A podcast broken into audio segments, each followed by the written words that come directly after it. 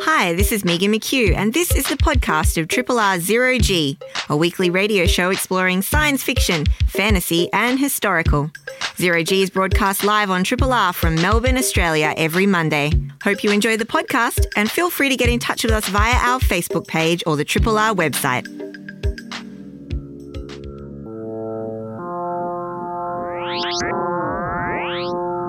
Zero G.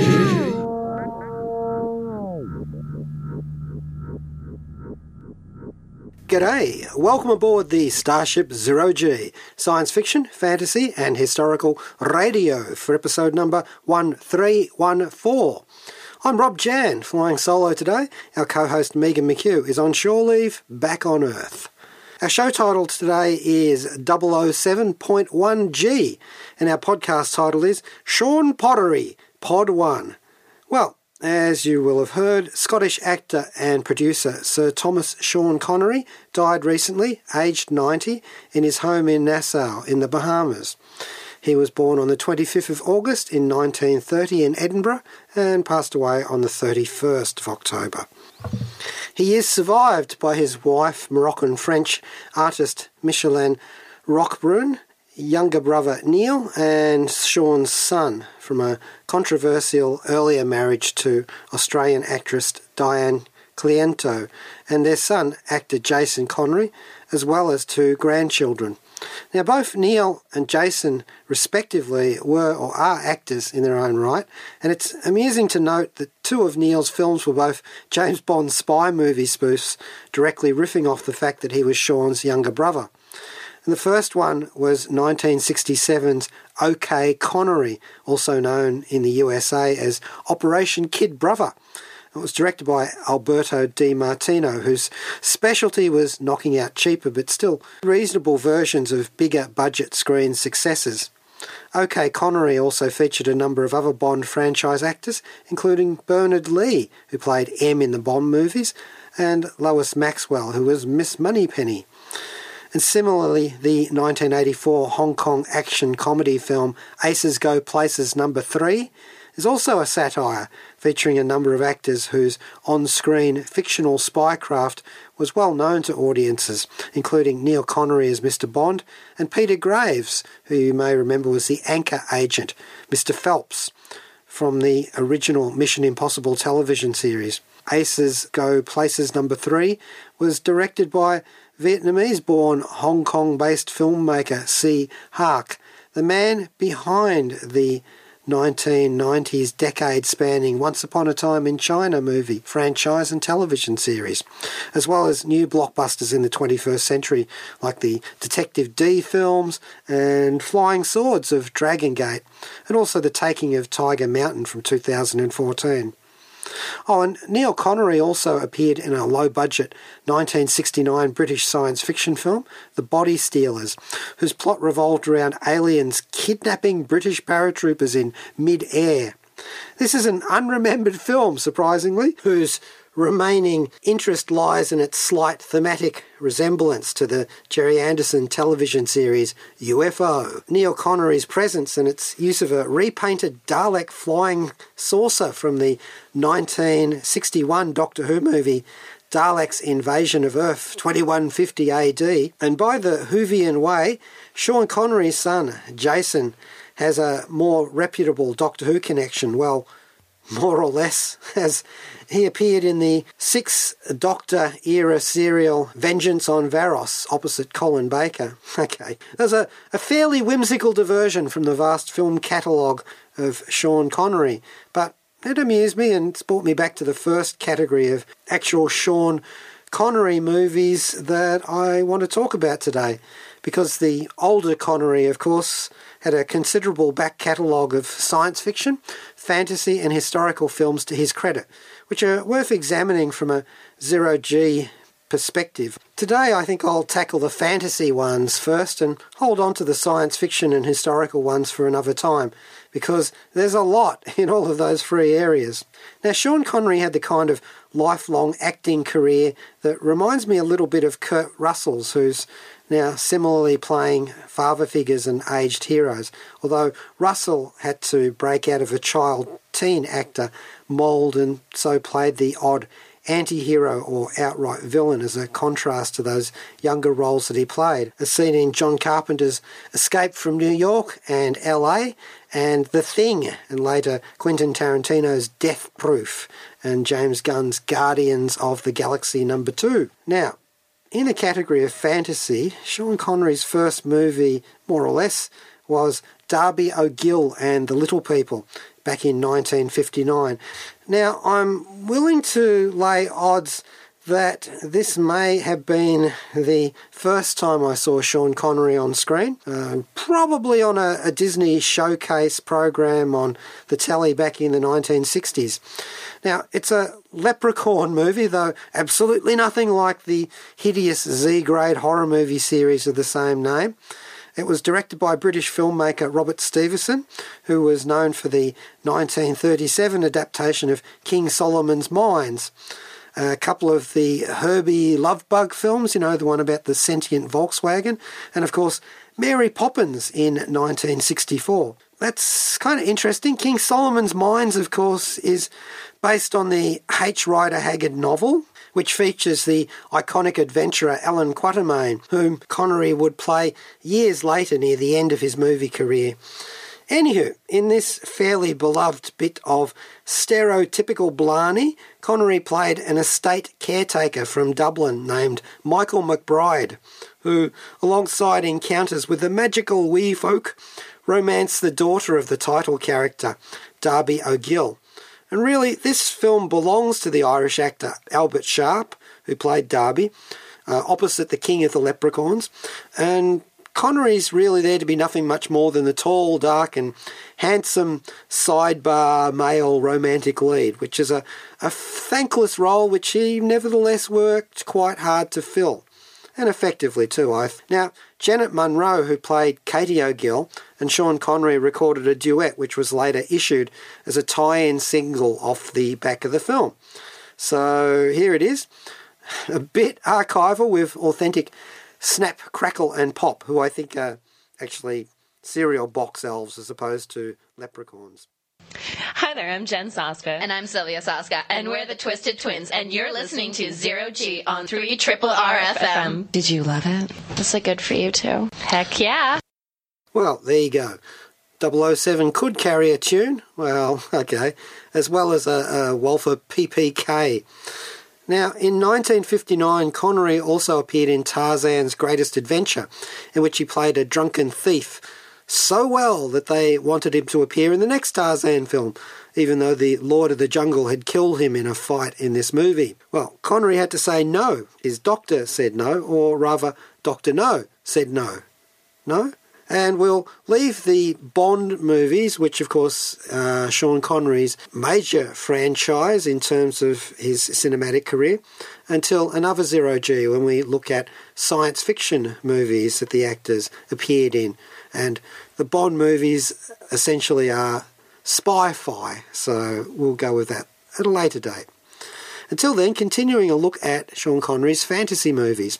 And in this category after Darby O'Gill and The Little People is Macbeth, the Scottish play, knock on wood. It's the 1961 TV movie and Sean Connery played the title role. It's a Canadian television film adaptation, and this was his first North American movie role, and the first time he'd actually had a, a significant Shakespearean role too. It was adapted by Paul Almond. So they broadcast this back in uh, 1961 in five parts and then re edited it into a 90 minute single episode aired in 1962. I have actually seen the edited version and actually think Connery plays Macbeth quite well. At first, amazed and enthusiastic, he runs into the witches along with his friend Banquo. They're in the very, very foggy studio, clearly designed to hide the walls. The three Witches spin their dreadful prophecy of betrayal and murder and ascension to the throne. Well, you know how it goes. Zoe Caldwell plays Lady Macbeth. That's Zoe Caldwell from Australia. I think the good thing about this particular adaptation, I mean, there's been so many different movie productions of Macbeth. Okay, this is a television movie, it's back in 61. It's not too ambitiously staged. But nevertheless, they do have some interesting tricks in it. I mean, you know, Sean Connery himself is carrying a bloody great big sword. The armour that they wear, really, they're just kind of draped robes. He also has this uh, eventual big pointy crown that's actually like two feet tall. It's quite impressive. I guess it uh, symbolises how high he's risen in life. Not that he was particularly low to start with, being a, a Thane, a, an important sort of captain in King Duncan's army before he betrayed him. All right, so it is a fairly stagey production, and Connery is an energetic Macbeth. There's a sense of danger that emanates from him when he's standing still, as if he wants to leap into the customary action that he'd be more used to as a soldier rather than all of this plotting. And, you know, it's almost as if for him to be still is kind of a, an affront. Anyway, this is a story which shows the terrible, terrible fate that befalls anyone who's entirely too ambitious in an unwarranted way. It's also quite creepy and effective in parts, especially when they're showing the murders of Macduff's wife and children, amongst others, carried out in broad daylight. So, quite horrific because of that. You're seeing that quite stark and not hidden in shadow. Eventually, it all comes down to a fight between Macbeth and Macduff, and it's a, a strangely stylized fight with a lot of hacking at the camera's point of view. And it doesn't actually look like the actor playing Macduff is actually quite up to taking on Sean Connery's Macbeth, but he does, and the narrative is on his side, so he does win. And Connery throws in this interesting little move. I've often wondered about Shakespeare having Macbeth die a fairly heroic death at the end there. He's quite defiant, if resigned to dying, because the prophecies turned against him. He knew it all along, but he hadn't really sussed the details out, didn't read the fine print. And having been disarmed by Macduff, Connery's Macbeth defiantly rises up to meet the beheading blade one last act, reminding you of the fact that he actually was a very brave and effective captain under King Duncan originally before things all went to hell. So that was Macbeth back in 1961, a television movie that Sean Connery starred in. And his son Jason Connery also starred in a production of Macbeth for the screen too. Just one of many echoes that his son encountered along the way in his own acting career.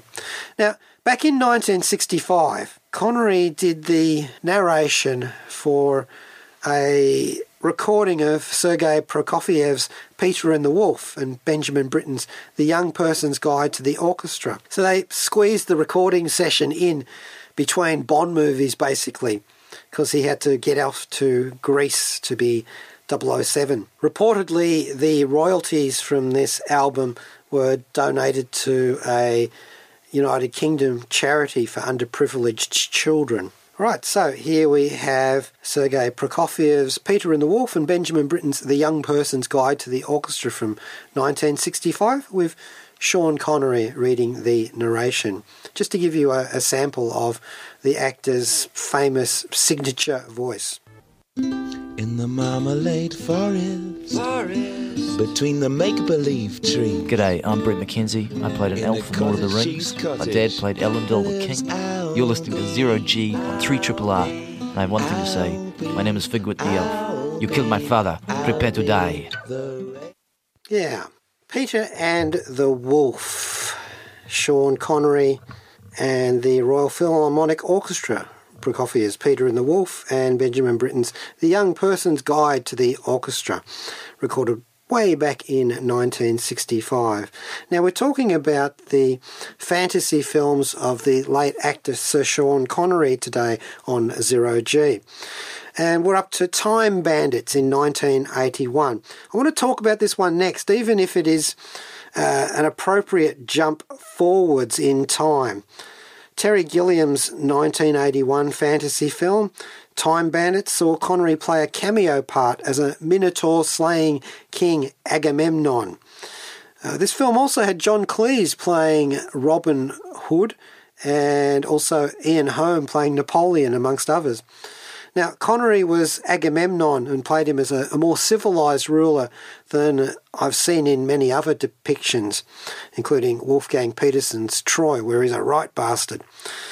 Connery has become a kind of a stand in father figure in his career at this time in 1981, and so he is for the time travelling boy in Time Bandits, boy called Kevin.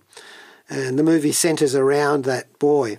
Uh, Connery mirrors that father figure stance later on in the film when he plays a modern day fireman who rescues the boy.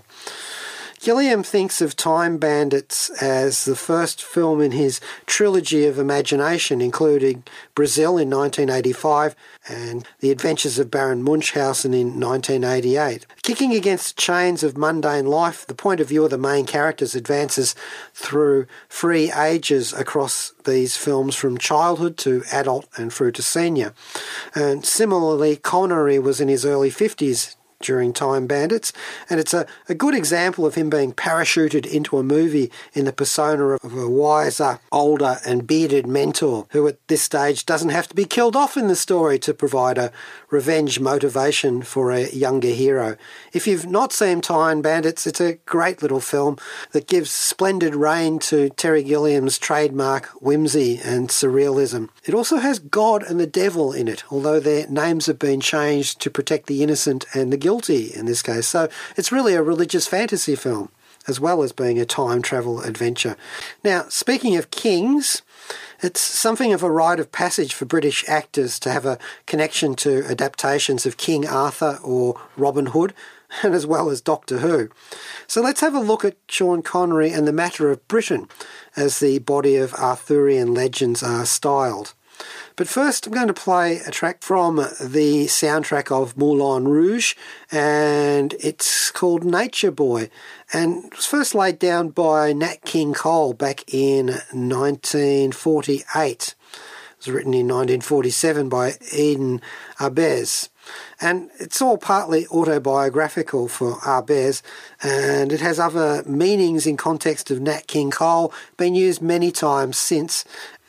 There are lots of different theories and interpretations of what this song means, but I'm kind of taking it almost at face value and going with the fact that it sounds very much like the life of young King Arthur, at least maybe in the way that T.H. White would have depicted him in the Once and Future King book, which later was adapted to become the musical Camelot.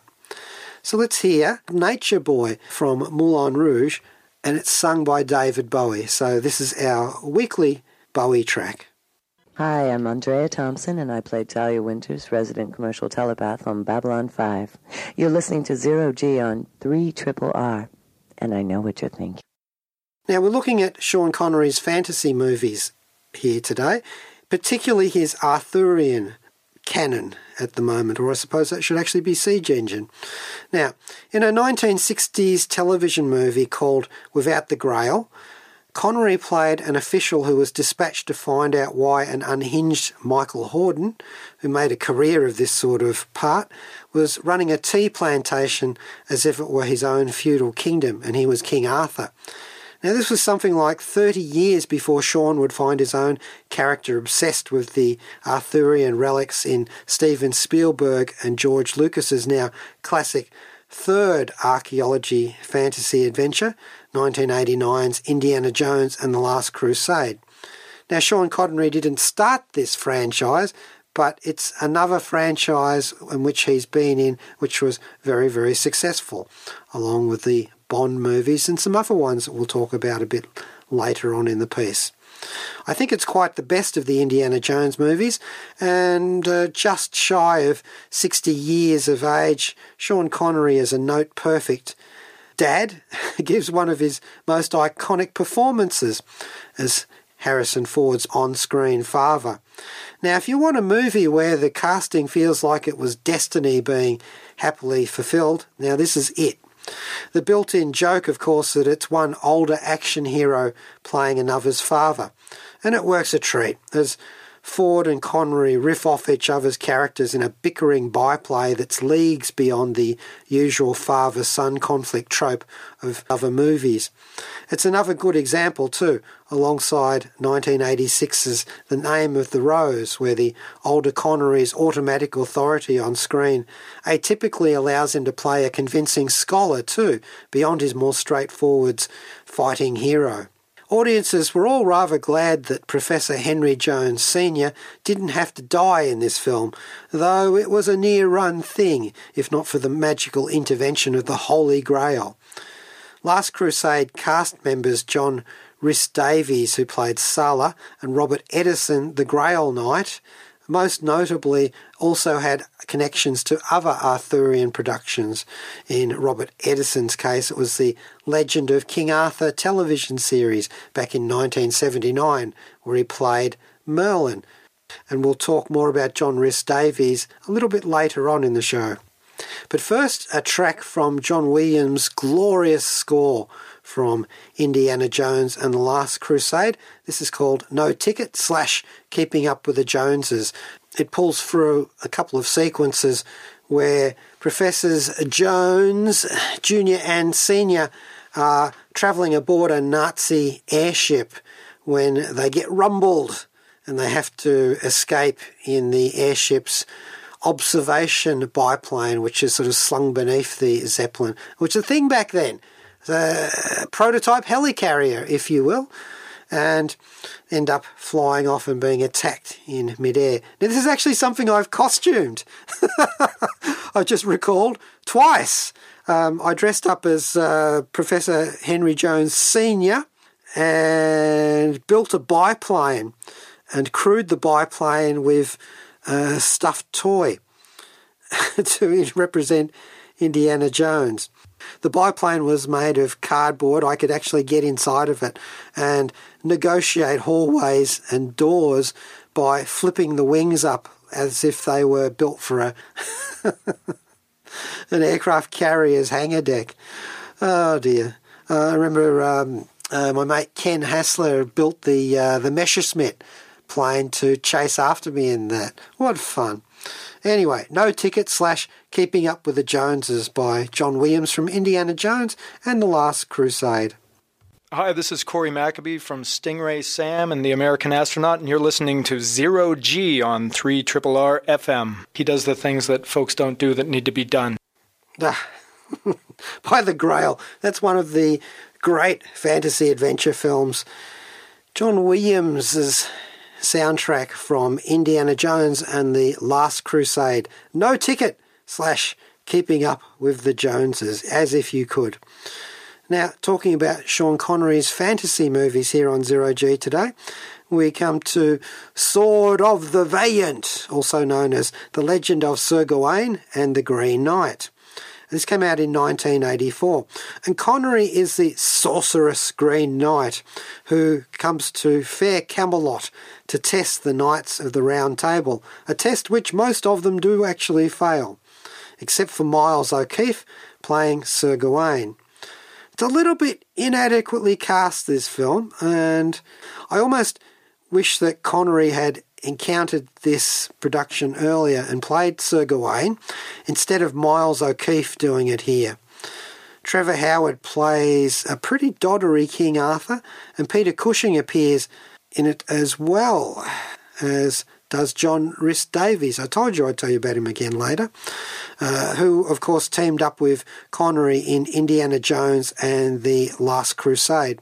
Well, I think possibly one of the best things I can say about this film is that Connery does look impressively formidable in the Green Knight's shrubbery themed fantasy armour in Sword of the Valiant. This one's actually quite hard to find now, but it is available on DVD. Get it at your peril. I think they also did a novelisation tie in too that I've kick- got kicking around someplace. Oh, and speaking of shrubbery, Connery does actually go around chewing a lot of scenery while he's playing the Green Knight. He's all roaring whimsy and cheeky chappy dialogue, and you know that he's probably the best thing that's come to Camelot in years. And by 1995, Connery was age 65, which was a handy age to finally play King Arthur himself in Jerry Ghost Zucker's First Knight opposite Richard Gere's Lancelot and Julia Ormond's Guinevere. And Ormond, incidentally, was 30 at the time, underlining an uncomfortable tendency that Hollywood had of casting romantic partners for Connery in his films that were decades younger than him. Was that just being ageist? I don't know. Michelle Pfeiffer in The Russia House, or most obviously 30 uh, year old uh, Catherine Zeta Jones in Entrapment when Connery was 69 are other examples. I'm slightly fond of First Knight, by the way, as a very curiously anachronistic Arthurian movie with its Star Trek The Next Generation styled armour and Dark Ages punk obstacle course battle testing machine, which really has to be seen in action to be believed. Anyway, Connery fills out the King Arthur role convincingly, and yes, this time he must die to give impetus to the younger hero along the way. Look, I don't think this film is incredibly distinguished as Arthurian films go, but it actually tries to be oddly realistic, which is to say, not too much magic. In fact, I don't think there's any magic at all in it, which critics would say is half the problem of First Knight. Well, we've got a track from that, and since we've had John Williams today, let's have the the other great film composer from this particular era. Well, there were a few of them anyway, but Jerry Goldsmith and John Williams are certainly some of the most iconic ones. This is from First Knight, and it's a track called Camelot. Shh, it's only a model. Dathda, this is Gareth David Lloyd, Ianto Jones from Torchwood. You're listening to Zero G on 3 Triple R FM. Take a seat, I've just put the kettle on. Zounds. Well, at least that comes from the Zounds track of First Knight. It's a track called Camelot, and it's by none other than the great Jerry Goldsmith, who scored a couple of Sean Connery films, come to think of it. Dear to my heart is 1996's Dragonheart since we're talking about Sean Connery science fiction and fantasy and historical movies in the fantasy mode at the moment. And this is one where Connery memorably lends his voice to the CGI animated Draco the Dragon. This film is notionally set just after the time of King Arthur and features a flight to the island of Avalon, where the Knights of the Round Table and their ruler are buried. Uh, it also includes an, an appearance from the ghost of King Arthur, or at least Sir John Gielgud. It was a troubled production, and many missteps in tone and detail are made. But the core concept of The Last Dragon and The Last Dragon Slayer, played by Dennis Quaid, teaming up to stage faked fights and then collect gold from grateful villagers, is amusingly sly and worth seeing on the big screen. The talented cast deserve better, but it's still got a lot of heart. And what were, in the wake of Jurassic Park, some pretty damn impressive CGI that produced one of the still best realised dragons in the genre. In fact, Draco is my very favourite dragon in all of cinema. There's great chemistry between Connery's dragon and Dennis Quaid's Sir Bowen. Um, Dragonheart went on to become a minor franchise of its own when uh, they put together a sequel called Dragonheart Fire and Steel, then A New Beginning, and went on to The Sorcerer's Curse, Battle for the Heartfire, and even a prequel called Dragonheart Vengeance. So, yet another Sean Connery franchise, essentially, along with the Bond movies and the Indiana Jones films, although, of course, he didn't start the Indiana Jones film cycle. Speaking of Arthurian connections, you know, I kind of wish Sean Connery had played Merlin at some stage in his career. Well, his son Jason Connery did. He was young Merlin in a 1998 television film, Merlin The Quest Begins. Gareth Thomas from the iconic British dystopian space science fiction series Blake Seven was also in that, as well as Corey Haim from the genre influential teen 1980s vampire movie The Lost Boys. Great film, that one. All right then. Uh, now, Connery himself won his spurs and was dubbed a knight in 2000, wore his kilt from uh, his mother's um, Clan Maclean hunting tartan to the ceremony in Edinburgh, where QE2 knighted Connery for his services to the dramatic arts. Considering he grew up in poverty in Edinburgh, it's pretty damn impressive that he ended up becoming a, a knight himself in the same city. Well, all right then, let's play a track from the magnificent score to Dragonheart, composed and conducted by Randy Edelman. And this is To the Stars, and it depicts the fate of Draco, the last dragon. What a beautiful soundtrack this is. Hi, this is Frazer Hines. You're listening to Zero G on 3 R FM. I played the companion to Patrick Troughton's Second Doctor, the Highlander, Jamie McCrimmon, and there can only be one. That's McCrimmon. Creag an tuire! Soaring High with Draco the Dragon and Sir Bowen from the movie Dragonheart, the score by Randy Edelman. The track was To the Stars. Well, Frazer Hines had the right of it from one Highlander to another talking about the science fiction, fantasy, and historical movies of Sean Connery. And in this case, we're talking about the fantasy movies, subcategory Arthurian, the matter of Britain. But we've moved on from that now because we're straddling science fiction and fantasy. Melbourne born director Russell Mulcahy's Highlander in 1986 now, in spite of the title, it's actually Christopher Lambert who plays the title role. And Connery played a completely different character, in fact, an Egyptian, which is to say, Don Juan Sanchez Villalobos Ramirez, recently of Spain, but, as I said, hailing from the land of the pyramids thousands of years ago. He was an immortal warrior who mentors the also immortal Highlander of the title, Connor MacLeod, in 16th century Scotland. Well, there can be only one, so Ramirez loses his head in traditional teacher must die to motivate student trope to Clancy Brown's comic book Brutal Kurgan. Confusingly, Ramirez manages to turn up in the messy sequel Highlander 2, but there's a kind of magic in the air when the sophisticated peacock feather cloaked Ramirez and the kilted MacLeod are training with swords, and Connery conjures up one of the very few immortal characters on screen who seems to be relishing and really enjoying living, if not quite forever, but for a very, very long time. Highlander is beautifully shot and also quite a bit groundbreaking too, as it brought video, which is to say music video style camera moves and fast cuts to the cinema. Russell Mulcahy, the director, had a background in that to begin with.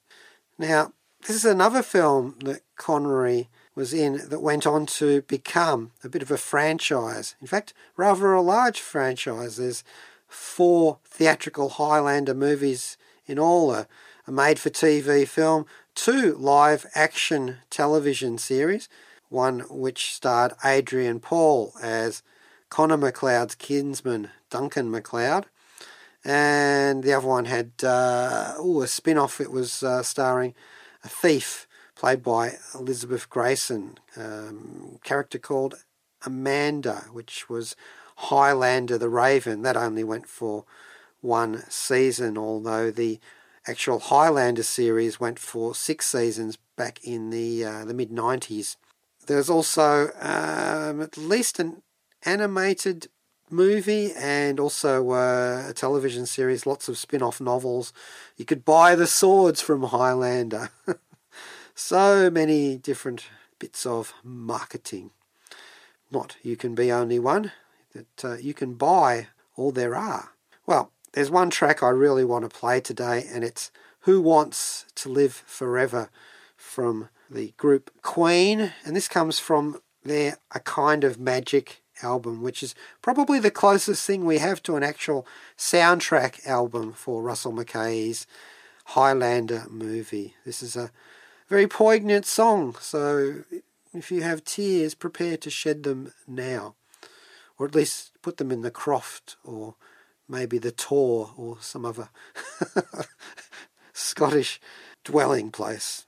Uh, Sting, Duran Duran, and David Bowie were on the short list to do the soundtrack for Highlander, but Queen got the gig. Now, that's about it for Zero G today. Our retrospective look at Sean Connery's fantasy movies for today. Uh, in part two, which we will get to eventually, we'll wander through Connery's science fiction movies, including John Boorman's Zardoz, which contains much Arthurian imagery, like most of John Boorman's films. We'll also look at Meteor, Outland, Medicine Man, The Avengers, no, not those Avengers, the British ones, and The Unfortunate League of Extraordinary Gentlemen, and Connery's eight Bond related spy fi movies. And yes, I did get that count right, and you'll find out when we have a look at that one. Okay, Who Wants to Live Forever by Queen. Thanks very much to our podcaster, Kayla Larson, and best wishes to our co host, Megan McHugh, on shore leave this week, and Joe Brunatic coming up next with Astral Glamour. G'day, this is Rob Jan. Thanks for listening to the podcast of Triple R's Zero G, a weekly radio show exploring science fiction, fantasy, and historical. Zero G is broadcast live on Triple R from Melbourne, Australia every Monday. Hope you enjoy the podcast and feel free to get in touch with us via our Facebook page or the Triple R website.